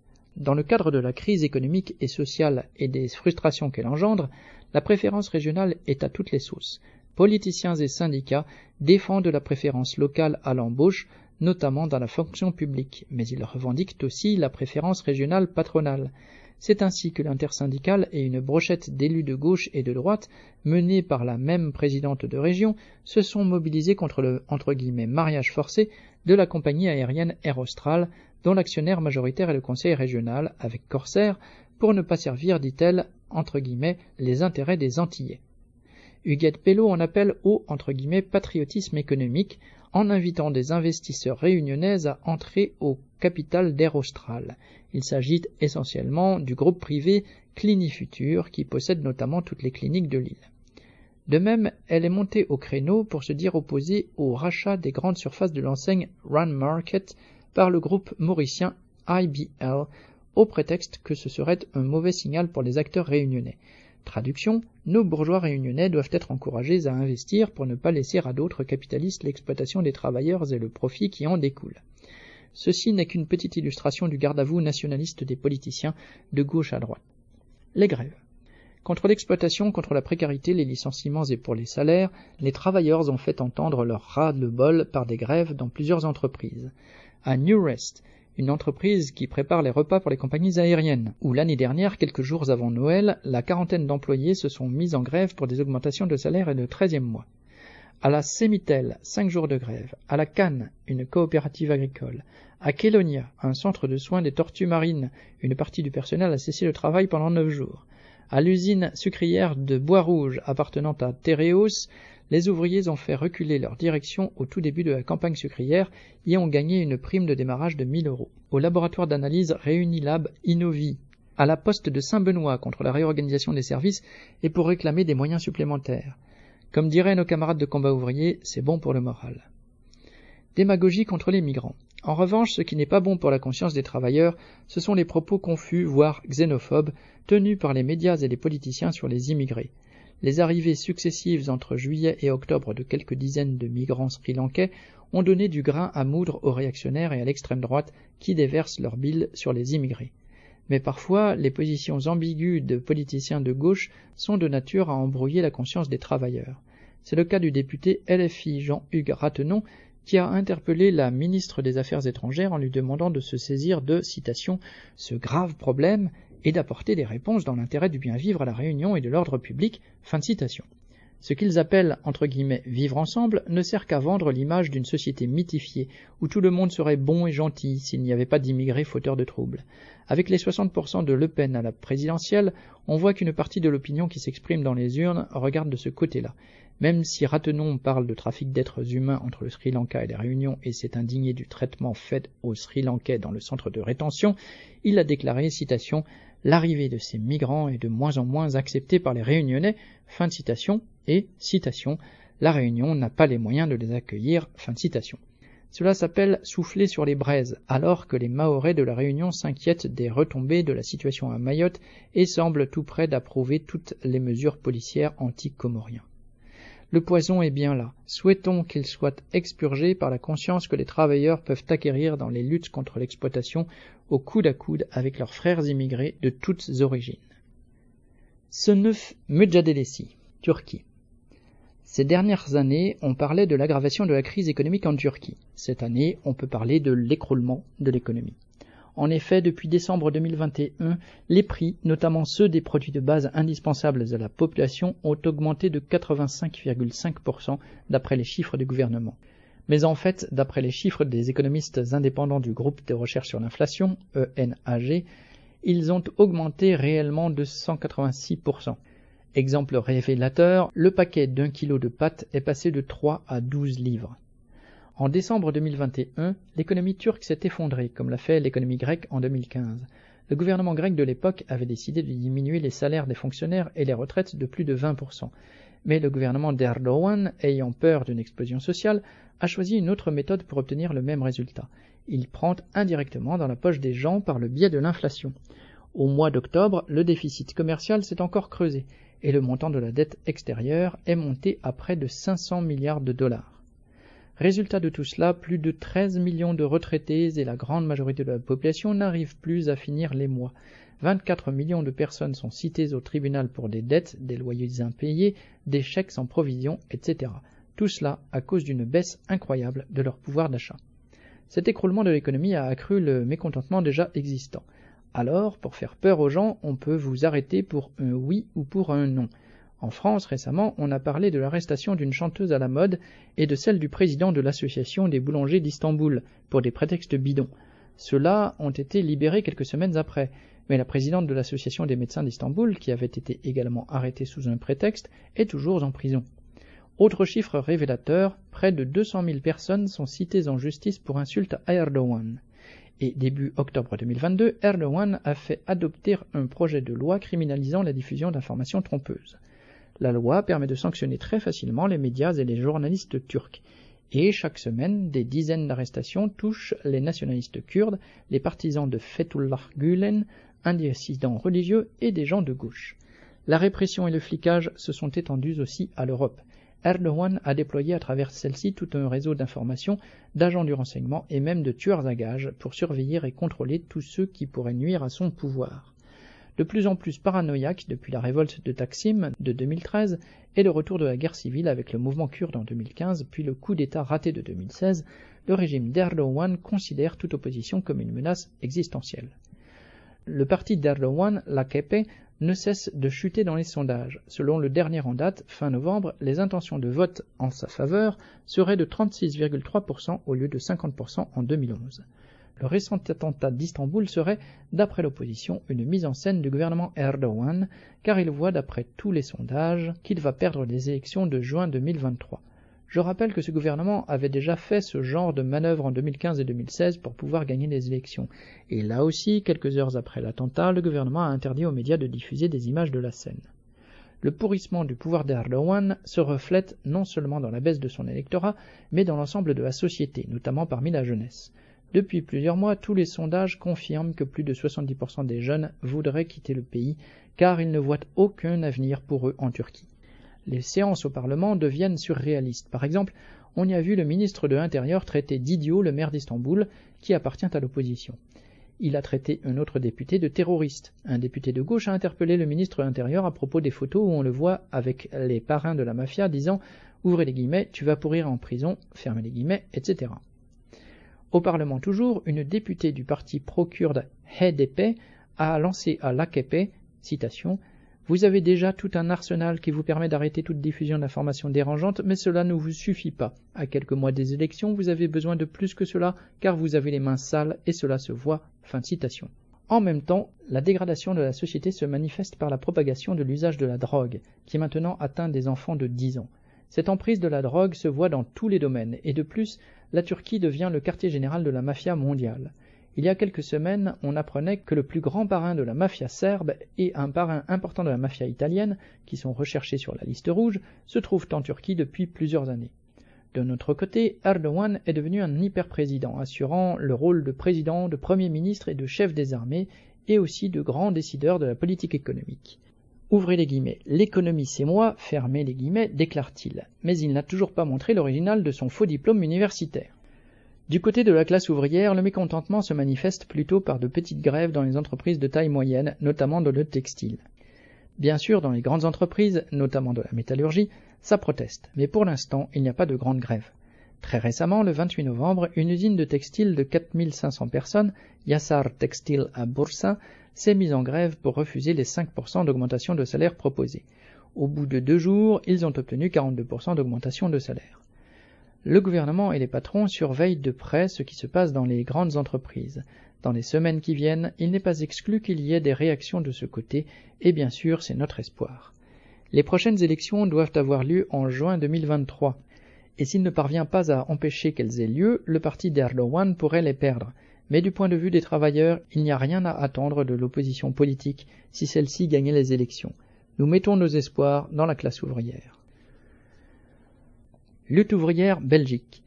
En Belgique, nous avons pour l'instant un gouvernement composé de sept partis, une coalition qui avait déjà eu beaucoup de mal à se mettre en place. Cette coalition, dans laquelle chaque ministre joue en même temps sa carte pour les prochaines élections, semble limiter son ambition au simple fait de tenir jusqu'aux prochaines élections en deux mille vingt-quatre. Il n'est pas sûr qu'ils y arrivent. En attendant la crise politique future, voici quelques explications sur l'indexation des salaires qui existe encore en Belgique. Les limites de l'indexation des salaires. Ainsi, les travailleurs de la métallurgie ont par exemple été augmentés de huit pour cent en juillet, sans grève. Les employés s'attendent pour leur part à être indexés de dix pour cent en janvier. Mais en même temps, l'inflation a frôlé les treize pour cent en octobre, parmi les plus hautes en Europe. Les factures de gaz et d'électricité ont parfois quadruplé. En fonction des contrats et des fournisseurs, des gens peuvent se retrouver avec des factures de quatre cents, six cents, voire huit cents euros par mois. Le simple fait de n'être indexé qu'une fois par an représente un manque à gagner important, et l'indexation ne correspond pas à l'augmentation réelle des prix. Et c'est normal, car le contrôle des prix n'est bien sûr pas dans les mains des travailleurs, mais dans celle d'un groupe de spécialistes qui se réunit derrière des portes closes où ils composent le fameux panier de la ménagère. Leurs calculs savants se veulent objectifs, voire scientifiques. Aujourd'hui, ce sont des centaines de produits qui sont pris en compte, même des choses aussi indispensables que les chemins de table. Mais cette composition du panier de la ménagère est en fait très politique. Pour le comprendre, il suffit de dire que les prix des carburants ne sont plus pris en compte depuis mille neuf cent quatre-vingt-quatorze.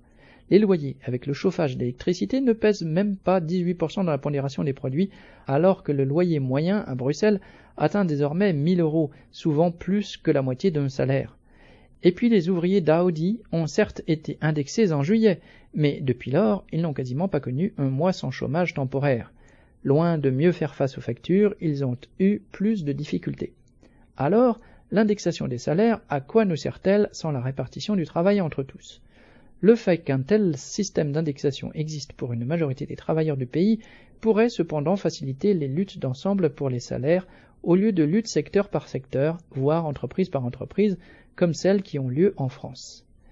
Mais voilà comment la F G T B, le syndicat socialiste, vante l'indexation. Citation.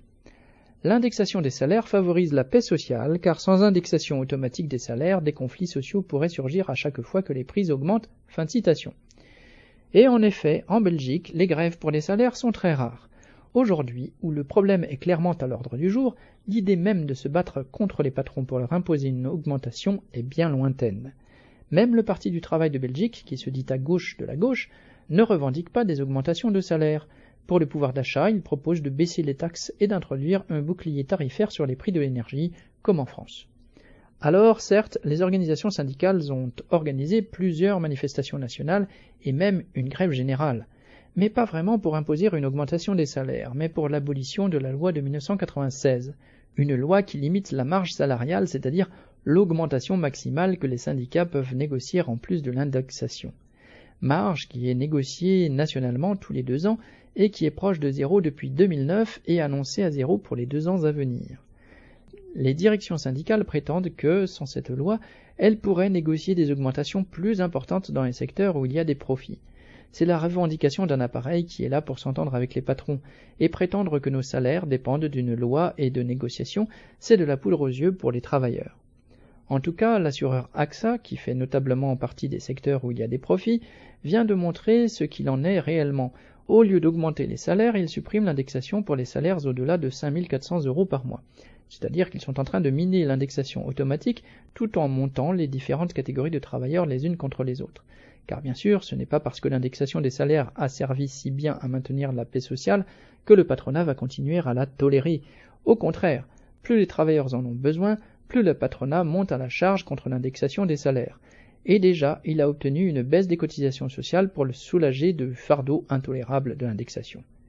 Alors il faudra bien se battre et poser la revendication de l'indexation des salaires dans le sens du programme de transition, c'est-à-dire comme la revendication légitime d'une classe qui défend son droit d'exister et qui se prépare à arracher le pouvoir à la classe capitaliste. La grève des bus de la région de Charleroi. Et en fait, cela peut se poser très rapidement. En octobre, nous en avons eu un tout petit aperçu. Après un jour d'action des syndicats, environ deux cents chauffeurs de bus des transports en commun de la région de Charleroi ont continué la grève quatre jours de plus. En plus, ils avaient l'idée qu'il fallait élargir le mouvement pour arriver à un mouvement d'ensemble, car la perte du pouvoir d'achat concerne tout le monde. Ils ont donc essayé d'entraîner des travailleurs d'autres entreprises dans la région. Ils n'y ont pas réussi. pas tant parce que les travailleurs des autres entreprises ne voulaient pas le rejoindre, mais parce qu'ils n'étaient pas suffisamment préparés et déterminés pour résister à leurs délégués qui s'est chargé de les en décourager. Avec plusieurs grévistes, les camarades ont pu discuter de la démocratie ouvrière, de la nécessité d'un comité de grève. Ces discussions sont essentielles, car il n'y a pas que nous qui avons remarqué le potentiel de cette action des chauffeurs de bus. Depuis quelque temps, les conseillers de la bourgeoisie se demandent si les syndicats seront en mesure de canaliser la colère des travailleurs. Eh bien, nous militons pour que les travailleurs se donnent les moyens de ne pas se laisser canaliser. L'Internationale Italie. Comme vous le savez, le nouveau gouvernement qui a pris ses fonctions à la suite des élections anticipées du vingt-cinq septembre est un gouvernement ouvertement de droite. Ses trois principaux partis sont la Lega de Salvini, Forza Italia de Berlusconi et Fratelli d'Italia de Giorgia Meloni. L'hymne national commence par les mots Fratelli d'Italia, frères d'Italie. Ce dernier parti a obtenu le plus large consensus électoral lors d'une consultation qui, il est bon de le savoir, a connu le taux de participation le plus faible d'après-guerre. Moins de soixante-quatre pour cent des personnes susceptibles de voter l'ont fait. La presse et les autres médias se sont empressés de décrire le nouveau cadre politique issu de ces élections en ne prenant en compte qu'une partie de la vérité. On a dit du parti de Meloni qu'il avait obtenu un « triomphe », une « avalanche de bulletins », et cetera. On a parlé aussi d'un désastre pour le P D, le Parti démocrate, et d'une remontée du mouvement cinq étoiles. Le P D et son invertébré de secrétaire, Enrico Letta, se sont immédiatement alignés sur le jugement que d'autres ont porté sur leur parti.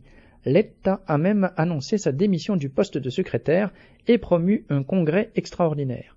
En fait, par rapport aux précédentes élections générales en deux mille dix-huit, le résultat n'était pas si mauvais pour le P D, qui n'a perdu que huit cent mille voix à comparer aux six millions perdus par le mouvement cinq étoiles et aux plus de cinq millions perdus par Forza Italia et la Ligue réunie. Mais ces deux derniers sont apparus comme les vainqueurs, et c'est en vainqueurs qu'ils se présentent en toute occasion, ayant bénéficié du succès de Meloni avec qui ils avaient passé un accord électoral, même si les électeurs votaient aussi pour chacun des partis participants. Quel changement les élections du vingt-cinq septembre indiquent-elles vraiment ? En résumé, la liste qui a gagné est celle du seul parti qui était dans l'opposition au précédent gouvernement dit de « salut national » dirigé par Draghi, c'est-à-dire Fratelli d'Italia. Les voix perdues par la Ligue et Forza Italia correspondent à celles gagnées par le parti de Meloni. Ainsi, au sein d'un électorat de droite ou de centre-droit déjà existant, les voix se sont déplacées d'un parti à l'autre. L'autre fait important est la croissance de l'abstentionnisme, surtout dans les couches sociales les plus populaires. Le désintérêt pour la politique a dans ce cas une explication évidente et immédiate, comme le montrent bien les statistiques sur l'augmentation du nombre de pauvres en Italie. Le parti de Meloni plonge ses racines dans l'histoire du fascisme. Beaucoup se sont demandé si l'Italie ne se dirigeait pas vers un régime fasciste. Le fait que la mise en place du nouveau gouvernement ait eu lieu presque exactement cent ans après la marche sur Rome a rendu les analogies journalistiques avec le passé plus frappantes, mais les différences avec la situation d'alors sont si nombreuses que la comparaison ne tient pas la route. Il serait trop long de les énumérer, mais les camarades savent que Mussolini est arrivé au pouvoir avec le soutien des grands industriels et d'une bonne partie de l'armée et de la police pour écraser une fois pour toutes un mouvement ouvrier qui avait causé à la bourgeoisie italienne une grande peur pendant au moins deux ans jusqu'à la défaite de l'occupation des usines en septembre mille neuf cent vingt. Une véritable guerre civile s'est alors déclenchée dans le pays. Les commandos fascistes, presque toujours armés et encadrés par l'armée et les carabiniers ou gardes royaux, incendiant les sièges socialistes et les bourses du travail, tabassant et assassinant les militants les plus connus du mouvement ouvrier. Cela dit, le fascisme en Italie depuis la Deuxième Guerre mondiale, en tant que mouvement, en tant que courant politique et aussi entre guillemets culturel, a toujours été là. Dans un certain sens aussi, c'est évident, puisque les cadres dirigeants de l'appareil d'État sont passés presque indemnes de la double décennie de fascisme à la « démocratie ». Les magistrats, les préfets, les hauts gradés de la police et des forces armées, les recteurs d'université, les responsables et les cadres intermédiaires de toutes les administrations d'État ont simplement retiré l'insigne du parti fasciste de leur veste et continué à exercer leurs fonctions. Cette masse de personnes portait avec elle, à des degrés divers, le bagage idéologique du régime mussolinien et a nourri des partis tels que le M S C I, Mouvement social italien, de Giorgio Almirante, qui est l'ancêtre de l'actuel parti de Meloni. Mais s'il est vrai que le gouvernement Meloni ne vise pas, du moins dans les circonstances actuelles, à établir un régime fasciste, il est vrai qu'il doit tenir compte d'une partie de son électorat à qui il doit montrer que quelque chose a changé dans le sens d'une référence explicite aux entre guillemets, valeurs de la droite. Cela explique que le changement de nom de certains ministères, comme le ministère de l'égalité des chances qui est devenu le ministère de la famille et de la natalité, ou le ministère de l'agriculture qui est devenu le ministère de la souveraineté alimentaire, ou encore le ministère de l'éducation qui s'appelle désormais éducation et mérite. Même les premières mesures du gouvernement ont manifestement voulu donner le sentiment d'un gouvernement entre guillemets de la loi et de l'ordre. On l'a vu avec la honteuse affaire du navire Ocean Viking, dans laquelle la vie de quelques centaines d'immigrés a été mise en danger pour montrer que l'Italie sait, entre guillemets, se défendre. On l'a vu aussi avec le matraquage des étudiants qui protestaient contre une conférence néofasciste à l'université La Sapienza de Rome, ou encore avec la proposition de loi anti-rave dirigée contre les rassemblements non autorisés de jeunes qui, au moins dans le projet initial, prévoyaient des peines allant jusqu'à six ans de prison. Mais les aspects les plus importants sont les aspects économiques, et là, on continue sur la voie tracée par Draghi. Ces jours-ci, les derniers détails de la loi de finances sont définis. On y trouve le souci de garantir quelques miettes à la petite bourgeoisie commerçante et professionnelle par le relèvement du plafond des revenus taxés au taux unique de quinze pour cent pour les indépendants. S'y ajoute la possibilité d'effectuer des transactions commerciales en espèces jusqu'à cinq mille euros et l'obligation pour les commerçants d'accepter les paiements par carte bancaire seulement au-delà de soixante euros. D'autres mesures portent de petites couleurs entre guillemets sociales, comme la taxation des super-bénéfices des entreprises de l'énergie qui se sont enrichies de façon scandaleuse avant même la guerre russo-ukrainienne. Mais une mesure similaire avait été adoptée dans les derniers mois du gouvernement Draghi et s'était soldée par un fiasco total. Les conditions de la classe ouvrière et des classes défavorisées n'ont cessé de se dégrader ces dernières années et ce gouvernement, comme les autres avant lui, n'a pas l'intention de changer les choses. La pauvreté se répand, comme le confirment toutes les enquêtes statistiques et les rapports des organisations caritatives. Selon les données les plus récentes, cinq virgule cinq millions de personnes sont en situation de pauvreté absolue. Dans cette situation, le gouvernement Meloni propose, conformément à ce qu'elle a dit pendant la campagne électorale, de démolir en grande partie le revenu de citoyenneté. Cette mesure, sorte de R S A, note du traducteur, instituée par le mouvement cinq étoiles lors du gouvernement dit jaune-vert qui comprenait aussi la Ligue de Salvini, a apporté à des millions de personnes un revenu minimum de survie, même s'il est absolument insuffisant et si une grande partie des pauvres n'en bénéficient pas, notamment les immigrés ayant moins de dix ans de résidence en Italie. La question des salaires, que plus ou moins tous les partis ont fait semblant de s'approprier depuis un an, reste maintenant un laborieux sujet de débat. Tout le monde dit et écrit depuis des mois que les salaires ont perdu en pouvoir d'achat ces trente dernières années, des courbes et des tableaux comparant avec les salaires dans d'autres pays développés, et cetera ont paru dans les journaux. Le résultat a été rien. Les gouvernements en place n'ont rien fait et les syndicats pour leur part n'ont promu aucune lutte ou plutôt aucun plan de lutte pour un salaire minimum généralisé décent. Il serait certainement utile à propos du gouvernement et de la politique italienne de parler de la politique étrangère, mais cela serait trop long. Il suffit de dire ici que le gouvernement italien, avec Draghi auparavant et avec Meloni aujourd'hui, est complètement aplati sur les positions de l'OTAN, autant et plus que ses homologues européens. Le P D rivalise avec la droite pour démontrer la plus grande loyauté atlantiste. Sur ce terrain, il y a un clivage clair entre le sentiment de la population et la quasi-totalité des partis et des grands journaux qui sont tous engagés dans la croisade anti-russe. Même selon les sondages officiels, le pourcentage de la population opposée à l'envoi d'armes au gouvernement Zelensky et plus encore à la participation à la guerre est proche de cinquante pour cent. Face aux exigences que la situation impose, nous voulons représenter un point d'appui pour la reconstruction, en Italie aussi, d'une organisation communiste ouvrière et révolutionnaire.